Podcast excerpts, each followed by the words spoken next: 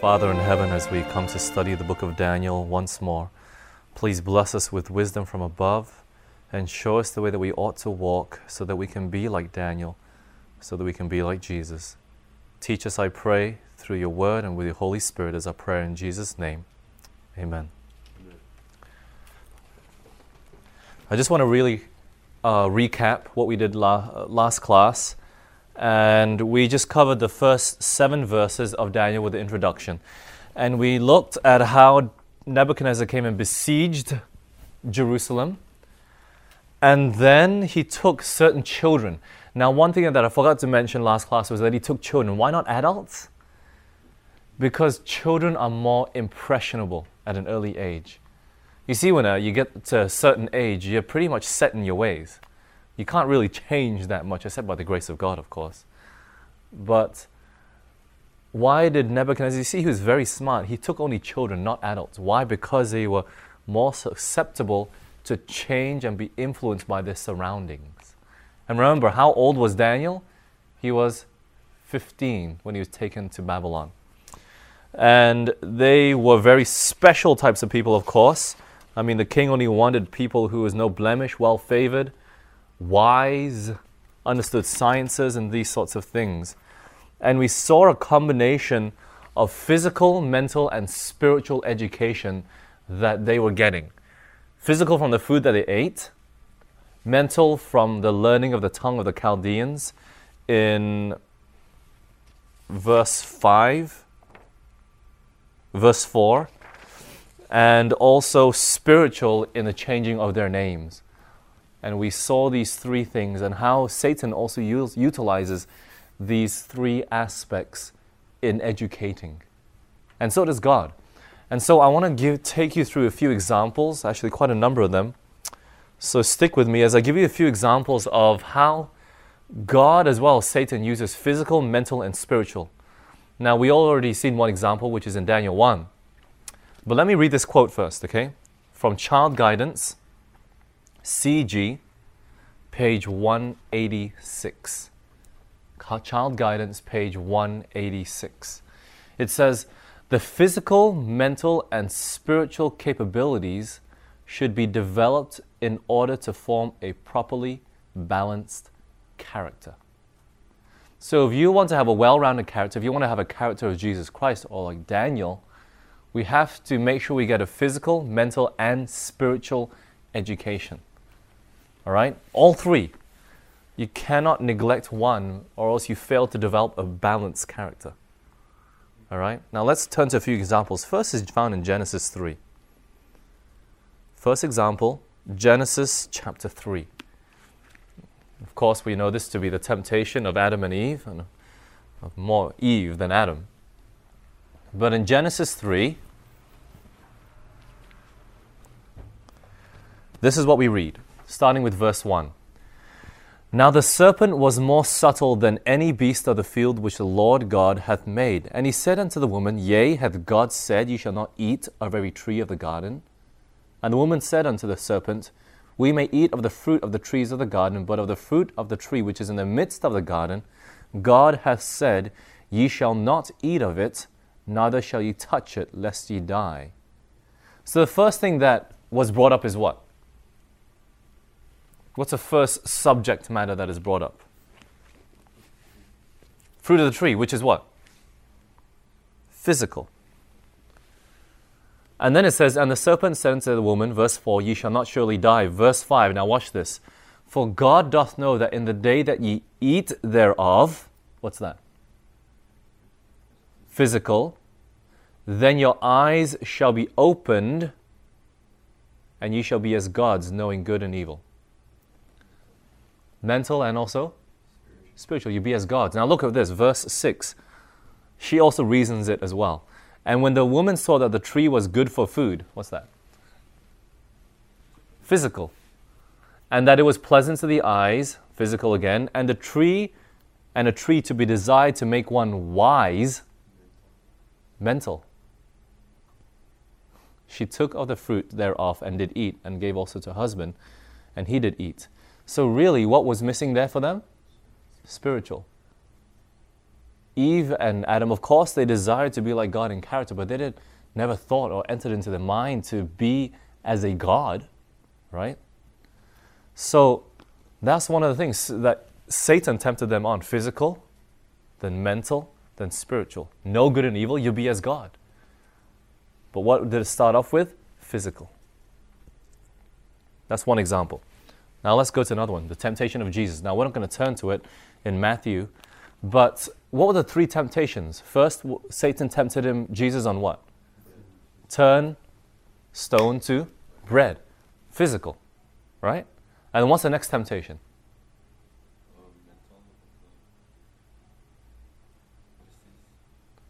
Bow down and worship me, and I'll give you all the kingdoms. Sounds like it's spiritual, but it's more mental. Why? Because the third temptation was when he took him up to the top of a temple, right? It's a high peak.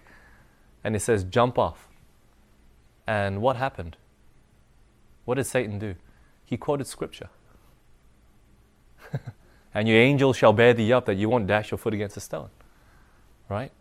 So even the temptation of Jesus consisted of these three things physical, mental, spiritual. Some more examples, and I'm going to give you a multitude of them, okay? Luke chapter 2 and verse 52.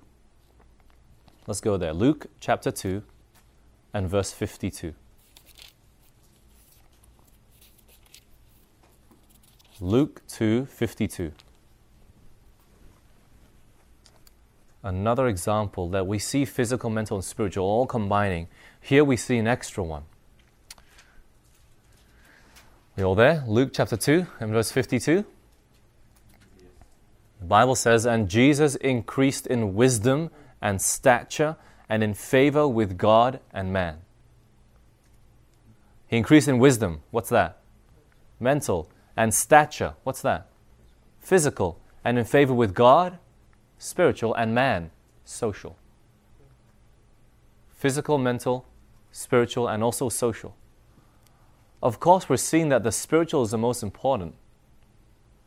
But where does it always begin? Physical. Let's look at another one. Matthew chapter 9 and verse 35. Jesus also worked in the same way as well. Matthew chapter 9 and verse 35. Matthew 9 verse 35, we find that Jesus also worked in the same manner as well, the same way. Matthew 9:35, and Jesus went about all the cities and villages, social, teaching in the synagogues. What's that? Teaching in the synagogues, mental, and preaching the gospel of the kingdom, spiritual, spiritual. And healing every sickness and every disease among the people physical. So Jesus worked in the same way physical, mental, spiritual, social as well. He was social. Let's look at another one Mark chapter 12. Mark chapter 12, verses 30 and 31. The commandment, the greatest commandment, contains this as well. Mark chapter 12, verses 30 and 31. We all there? Mark 12, 30 and 31. The Bible says, And thou shalt love the Lord thy God with all thy heart, with all thy soul, and with all thy mind, and with all thy strength. This is the first commandment. Did you see that? Love the Lord with your God with all your what? Soul, all your heart. What is that dealing with?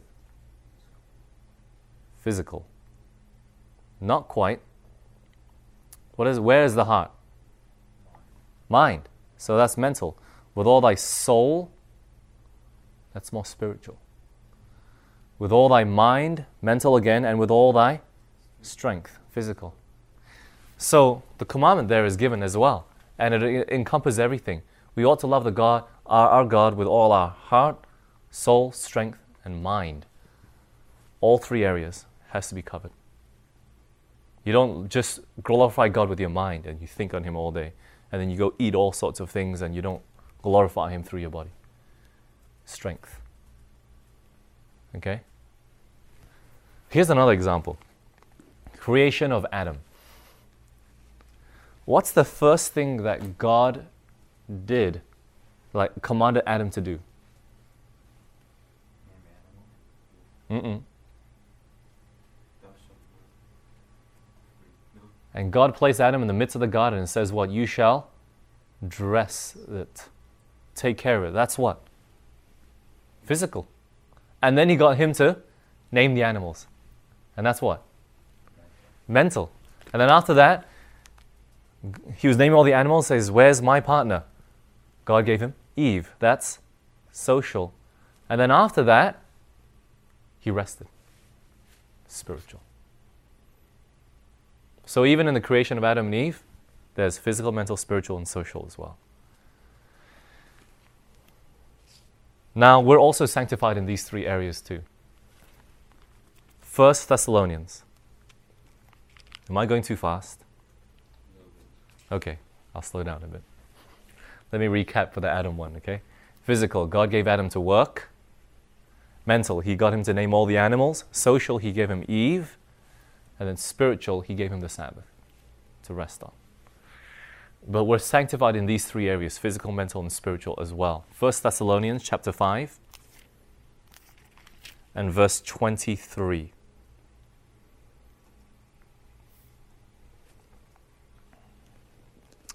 First Thessalonians chapter 5 and verse 23. We're sanctified in these three areas of physical, mental, and spiritual as well. First Thessalonians chapter 5 and verse 23, the Bible says, And the very God of peace sanctify you wholly. And I pray, God, your whole spirit, what's that? Spiritual, and soul, could be more mental, and body, physical, be preserved blameless unto the coming of our Lord Jesus Christ. So, in some ways, we're seeing that in these three areas, God wants to sanctify us as well physical, mental, and spiritual. Holistic education in terms of a wholesome education. And He wants to sanctify us in that way as well. Now, I'm going to give you two more examples. Revelation chapter 14. Pardon me? Yes. Not in sanctification, but on physical, mental, and spiritual. Three angels' messages. The first angel's message, the message that we should be preaching, involves these three things physical, mental, and spiritual as well. Let's go. Revelation chapter 14 and verse 7. The first angel's message, it says, saying with a loud voice, Fear God. What does it mean to fear God? The fear of the Lord is the beginning of what? Wisdom. What's that? Mental. Give glory to Him. Whatsoever you eat, or whatsoever you drink, or whatsoever you do, do all to the glory of God. What's that? We just had mental, fear God. But what's this one? Whatsoever you eat or drink, what's that related to? Physical. So, give glory to Him is physical, for the hour of His judgment is come and worship Him. What's that related to? Spiritual. So, even in the first angel's message, there's this physical, mental, and spiritual. Start off with fear God, beginning of wisdom, mental. Give glory to Him, physical. Worship Him, spiritual. But then come with me to verse 9, the third angel's message. Through and through, we are seeing that Satan is also fighting for this as well.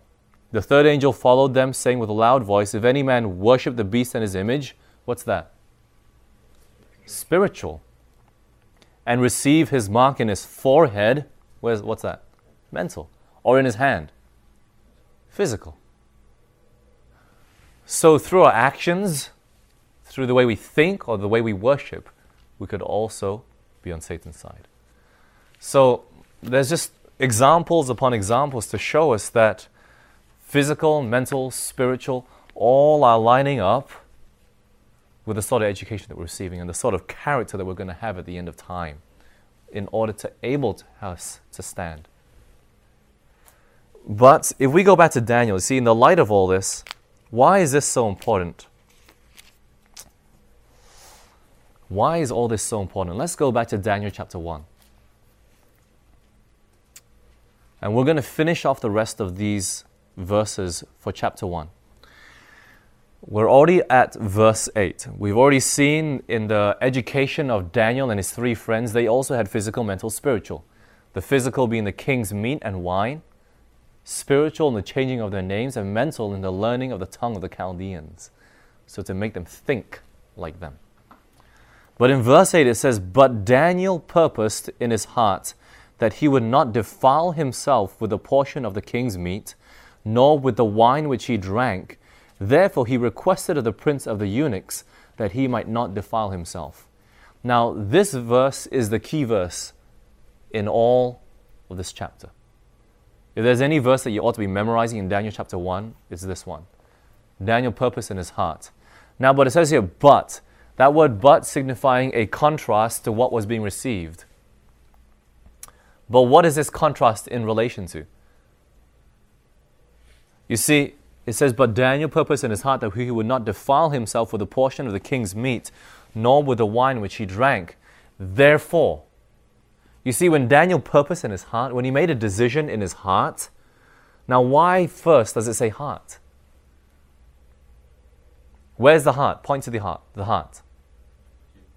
No. It's here.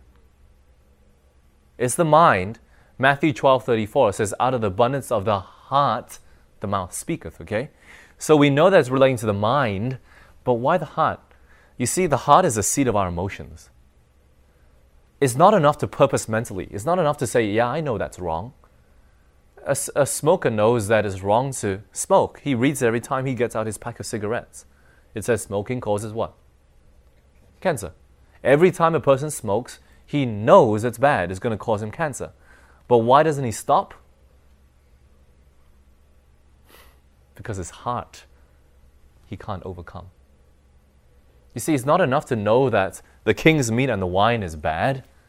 But if you don't purpose in your heart, not mentally, just your forehead, your higher power, but that you don't bring under, under control your passions and your desires, you're never going to have victory over that.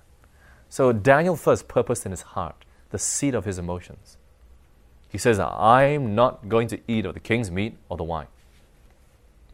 Therefore, as a result of his purposing, in verse 8, therefore he requested of the prince of the eunuchs that he might not defile himself. When you purpose in your heart, it always leads to action.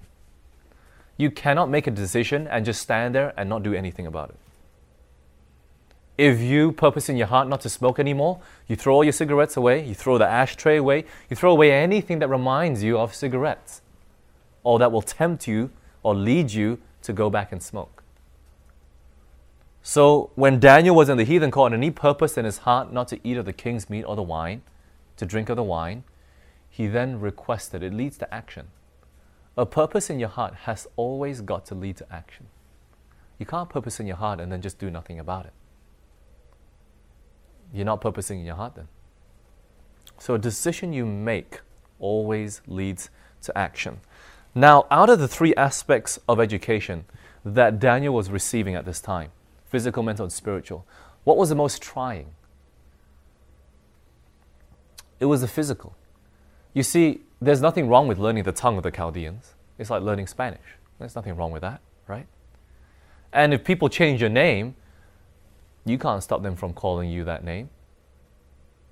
But one thing that you can help is not to eat of the king's meat or the wine.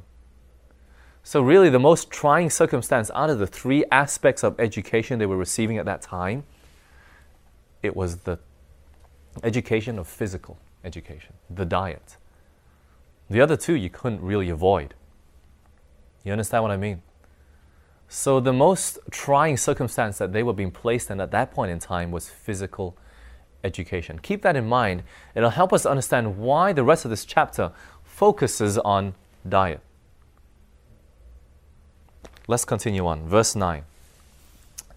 Now God had brought Daniel into favor and tender love with the prince of the eunuchs. Who had brought him into favor? It was God. You see, although Daniel said, You know what? I'm not going to eat of the king's meat or the wine. He didn't stand there arrogantly or defiantly. I can imagine him saying, You know what? Melzar or whatever this guy's name was, I don't want to eat of the king's meat, of the wine. You know, sometimes when we stand up for truth, we do it in such a way that is offensive to everybody, and nobody wants to follow it. You know? But yet, Daniel had got to this point where God brought him into favor with the prince of the eunuchs. And there's a, there's a noble way of standing up for truth. It doesn't always have to be cutting against everybody and saying, oh, you're sinning. I mean, Daniel was not the only one with his three friends that were in the court there eating the king's meat, right? I mean, look at this, verse 10. And the prince of the eunuchs said unto Daniel, I fear my lord the king, who hath appointed your meat and your drink. For why should he see your faces worse liking than to children which are what? Of your sort. Daniel was not the only one and his three friends that were brought from Jerusalem. This verse 10 indicates it clearly that there were other children from Jerusalem that were taken into Babylon. And Melzar points to them. Hey, all your other friends, they're not eating, they're not complaining. They didn't say, Oh, king, can we, uh, sir, can we have all uh, pulse and water to eat and drink? Daniel and his three friends were the only ones that purpose in their heart. And Melzar was the one that pointed to all the other children. So there were other people. And Daniel could have said, well, they're in apostasy. We should, they shouldn't be eating the king's meat and the wine. he didn't do that. But sometimes we point out others and to make ourselves more righteous. But yet there's a noble and dignified way of standing up for the truth. And that is exactly what Daniel did. But it also helps us to understand, you know, in the last days, when we're taken into captivity, so to speak, there are going to be people there that will come with you, but they're not going to adhere to the laws of what God has asked us to obey to. And the worst thing is that they're going to be pointing to all the worldly people are going to be pointing to those that aren't obeying and saying, Why are you so different from everyone else? What's wrong with you? Nothing wrong with us. It's the wrong with those that don't want to obey the law of God but still profess to be His children. You see? And so Melzar says, Then shall ye make me endanger my head. So this begins the test of the diet. And Melzar says, You know what? I don't want you to look like you're all skinny and anorexic. I don't want to put you onto a vegetarian diet and cause you to be skinnier, and then I'm going to lose my head. Verse 11. This is how Daniel responds. Then said Daniel to Melzar, whom the prince of the eunuchs had set over Daniel, Hananiah, Mishael, and Azariah. Verse 12 Prove thy servants, I beseech thee, ten days, and let them give us pulse to eat and water to drink. Verse 13 Then let our countenances be looked upon before thee, and the countenance of the children that eat of the portion of the king's meat, and as thou seest, deal with thy servants. The first thing is look, give us 10 days. Give us 10 days and test us. Just give us pulse and water. What does the word pulse mean? It just said a seed that is sown is a vegetable. So they were on a vegetarian diet. Okay? They ate vegetables and they drank water. That's all they had. And they said, Look, let our countenances be looked on. He told Melzar, Look, test us physically, outwardly. If we don't look better, then you put us back on the king's meat and the wine, okay? And what happened? Verse 14. So he consented to them in this matter and proved them 10 days. Verse 15. And at the end of the 10 days, their countenances appeared fairer and fatter in flesh than all the children which did eat the portion of the king's meat. So they appeared fatter and fairer. Not literally fatter as in obese. Now you got to understand, was Daniel on this diet before? Before Jerusalem was conquered by Babylon and they were taken captive, do you think Daniel was eating vegetarian diet before? Or was he eating king's meat diet? he'll be on a vegetarian diet, right? Or else he wouldn't ask for it again. So he, as we read this, reason this out, he must have been on that vegetarian diet. So it's not that his health improved per se, but that the children who came from Jerusalem eating the king's meat and of the wine, their health degraded. Do you understand what I mean? Because if you used to be eating this sort of diet for all your life, for 15 years already, and you, you stay on it, it's not like you're going to suddenly improve in 10 days, but that the health of the children who have not eaten the king's meat and the wine before, their health would degrade. You understand what I mean? So, really, we're seeing the effects of meat in the body and very fast as well. But moreover, I mean, on the flip side, we could understand that Daniel probably had walked how many miles or distance from Jerusalem to Babylon to be brought to the king's court, so he may have been quite skinny. But regardless, we know that from this text, look, if you're on a vegetarian diet and you're skinny and looking sick, you're on the wrong, you're not eating wholesome. Vegetarian diet does not make you skinny and weak and looking tired. If it does, then you're not eating correctly. We need to understand that because you see, many of us go to the vegetarian diet and sometimes we just eat anything and everything. Vegetable. Don't, don't, know, don't care what it is. Veggie meat, and that's all we eat, you know.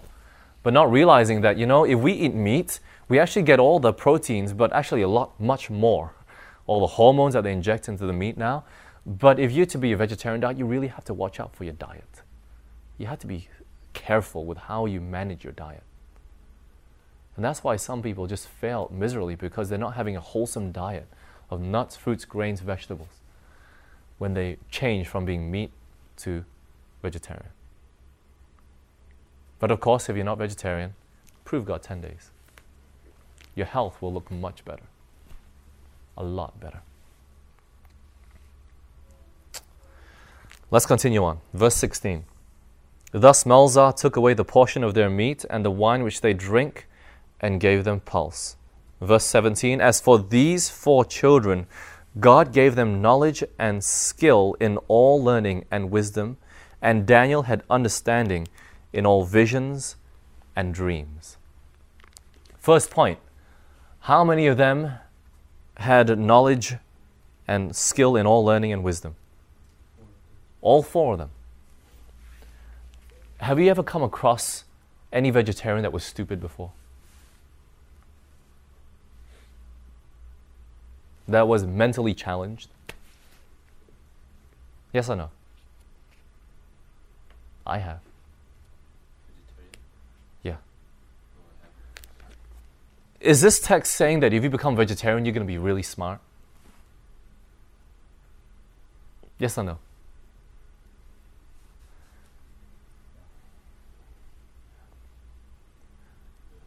In a way, vegetarianism helps your mind to be more sharp, clears the mind because physical affects the mental.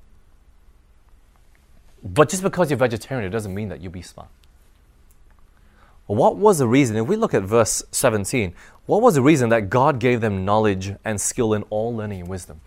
It's not because they actually became vegetarian. They were already vegetarian. It wasn't because that they continued their vegetarian diet yes, being vegetarian helps you mentally to be smarter, and more alert, that you can study and retain more. But the reason why God blessed them was because they were obedient to what He commanded them. That's the simple thing. If you want to be obedient, I mean, if you want to be smart, just learn to be obedient. We see this in the first angel's message, the fear, uh, fear God, right? Now, what does fear God mean? In Exodus 20 verse 20, it says what? To keep his commandments, to not sin. And if we're not sinning, we're keeping his commandments. So we're being what? Obedient. And then it says the fear of the Lord is beginning of wisdom. So if we're being obedient, then he gives us wisdom.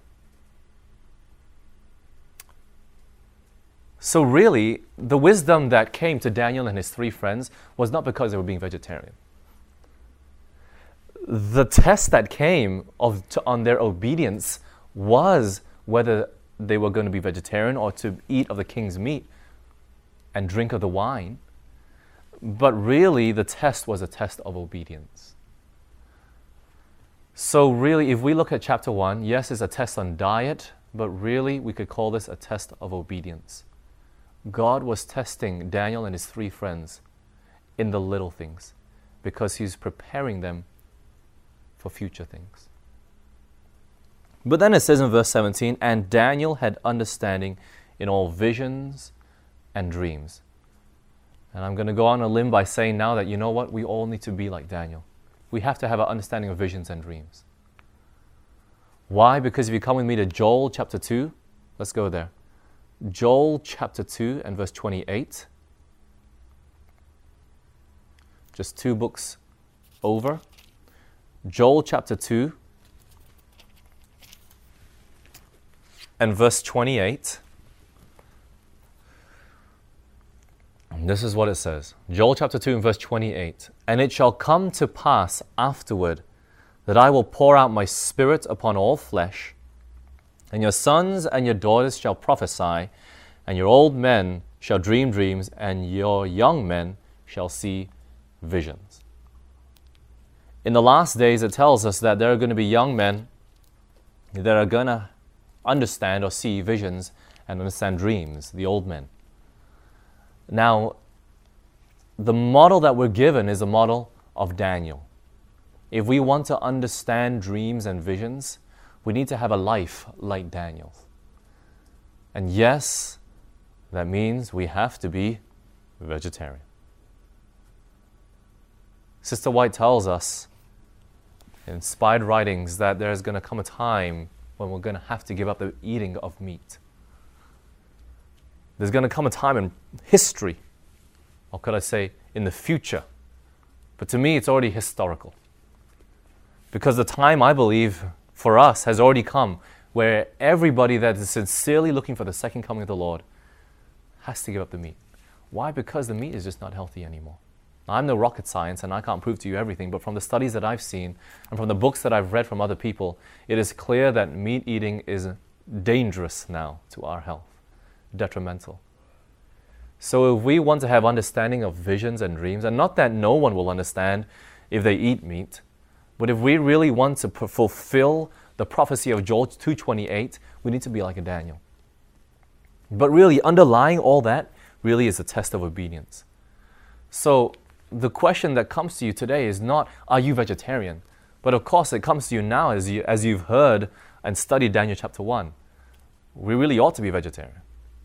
But the question that really we should be answering is, what are we not being obedient in? You see, to every man is given a certain amount of knowledge, and we all are at different stages.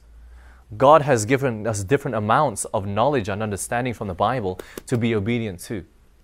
And I can't point to another man and say, well, he's not doing it, so I'm not going to do it.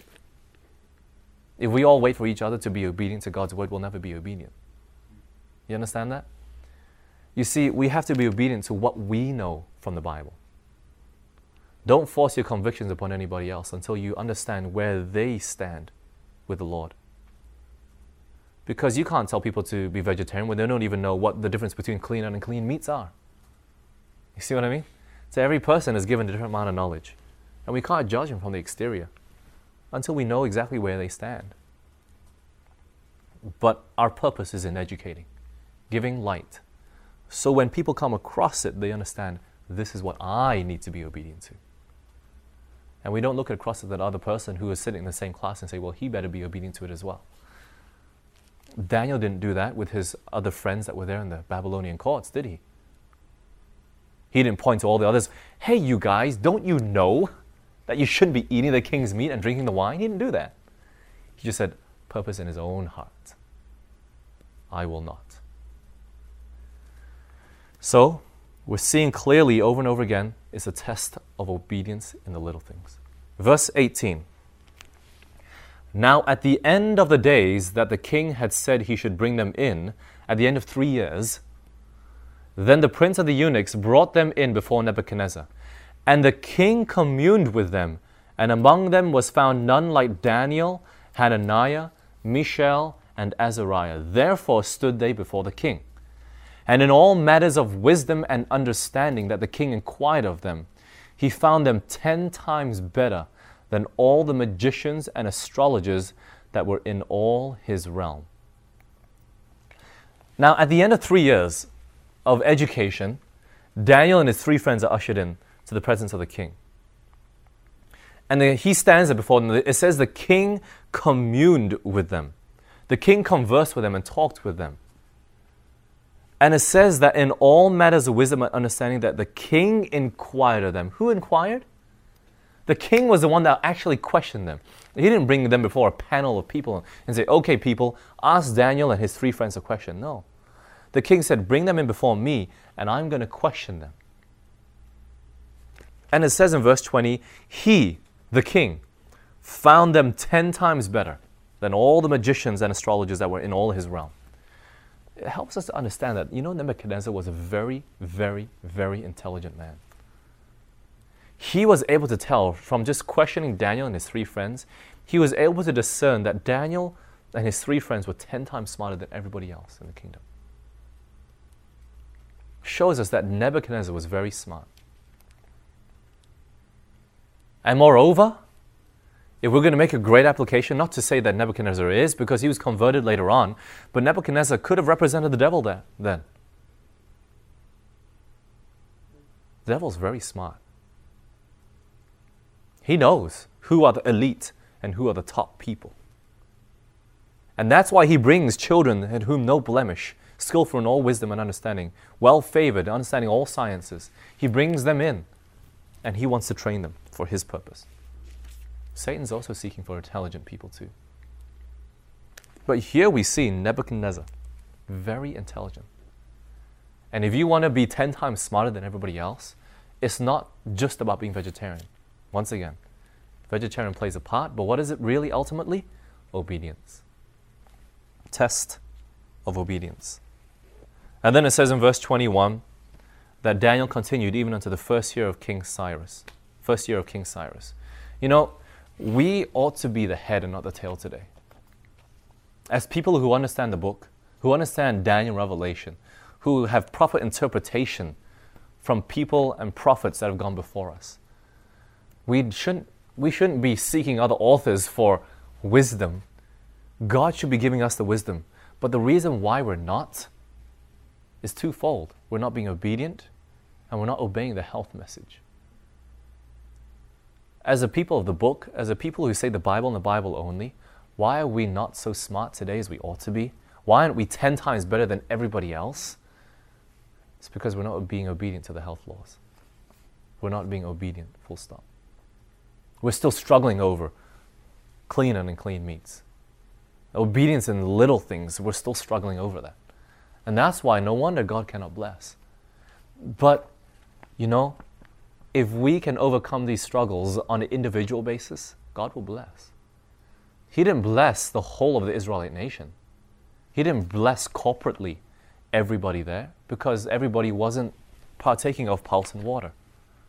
He only blessed Daniel and his three friends, giving us another understanding that at the last days, the remnant is going to be very small. Very small. And the greatest opposers of us are going to be those that once walked with us side by side in the faith, but are giving it up already. God requires obedience, but only a small number is going to follow. Sad but true. But then it says Daniel continued into the first year of King Cyrus. At the end of chapter 1, the first chapter where it talks about ba- uh, Jerusalem being conquered by Babylon, it mentions at the end that Daniel continues unto the kingdom of Medo Persia. Daniel, we, we see three kingdoms mentioned here.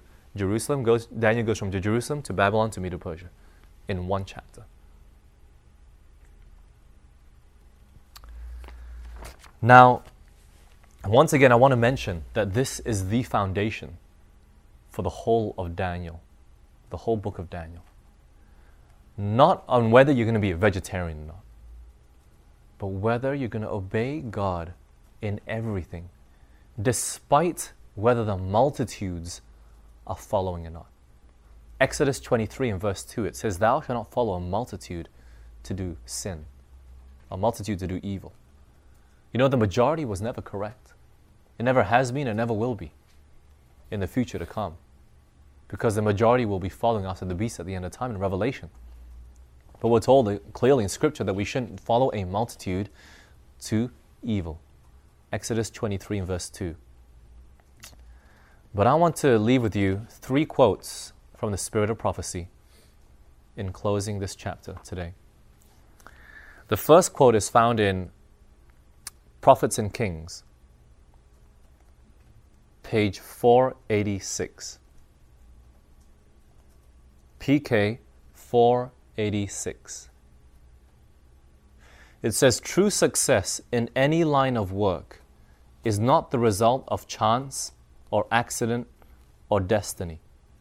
It is the outworking of God's providences, the reward of faith and discretion, of virtue and perseverance.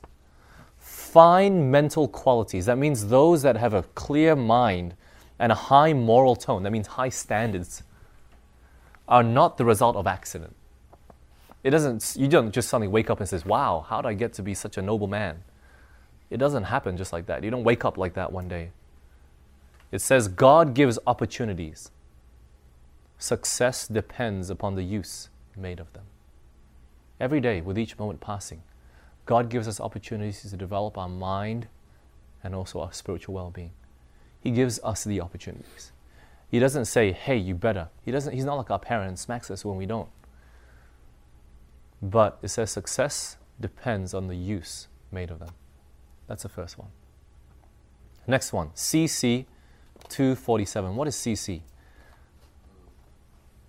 Can you look it up? CC 247. What does CC stand for? 247.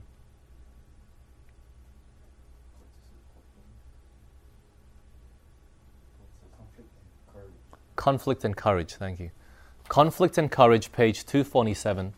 This is what it says In acquiring the wisdom of the Babylonians, Daniel and his companions were far more successful than their fellow students, but their learning did not come by chance. They placed themselves in connection with the source of all wisdom, making the knowledge of God the foundation of their education. So, what was the foundation of their education? The knowledge of God. John 17, 2, this is life eternal, that they might know God and His Son Jesus Christ, whom Thou hast sent. But that was their foundation. In faith, they prayed for wisdom and they lived their prayers. It's not enough to pray, God, help me to be holy. You got to want to live holy life. They placed themselves where God could bless them. They avoided that which would weaken their powers and improved every opportunity to become intelligent in all lines of learning. So they had to avoid, there was a cross to bear too. They had to avoid certain things, but then also bring on and make use of opportunities that were given them. So even in the work of God in developing a character, it requires on our part self denial and obedience. And lastly, Prophets and Kings, once again, page 488. PK 488.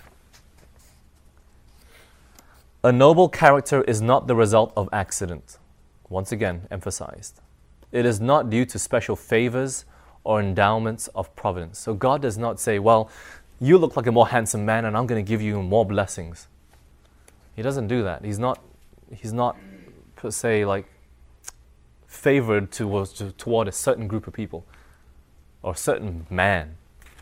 But it says it is a result of self discipline of subjection of the lower to the higher nature, and of the surrender of self to the service of God and man, physical, mental, and spiritual again. It is a result of self discipline, physical. I don't feel like getting up. But self discipline, you discipline yourself.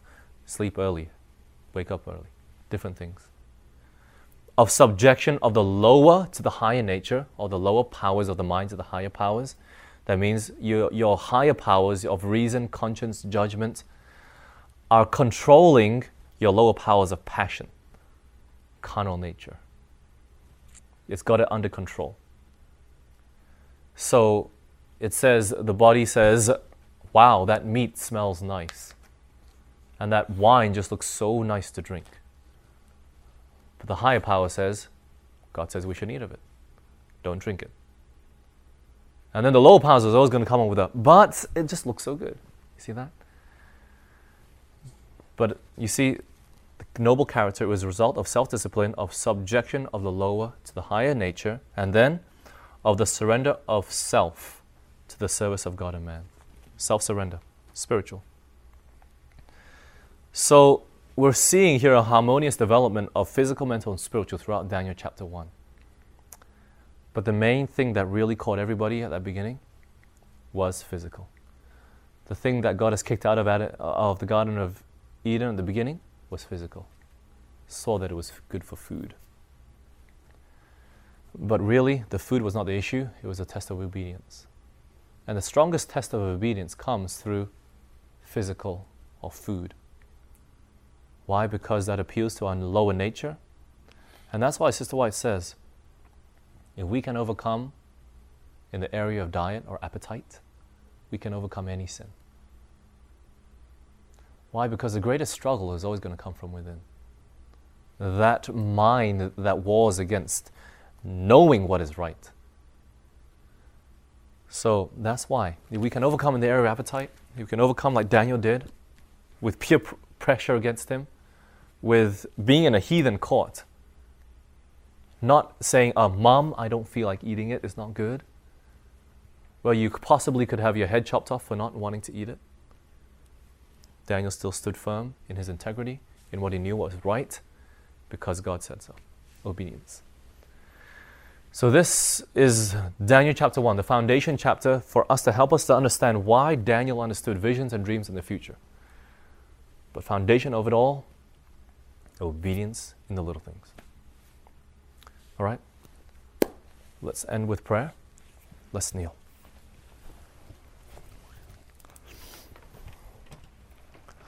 Father in heaven, thank you so much for giving us such a high standard in the life of Daniel.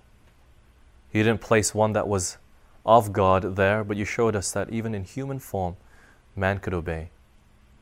And Lord, we need to be like Daniel in these last days. We need to be like Jesus. Help us to overcome in every area of appetite. Help us, Lord, to harmoniously develop our physical, mental, and spiritual powers. That we won't be dwarfed, that we won't be lopsided in our development of these understandings of education. But most of all, Father, help us to make the Bible and Jesus Christ our foundation of education. Bless us and walk with us throughout the rest of this day is our prayer in Jesus' name. Amen.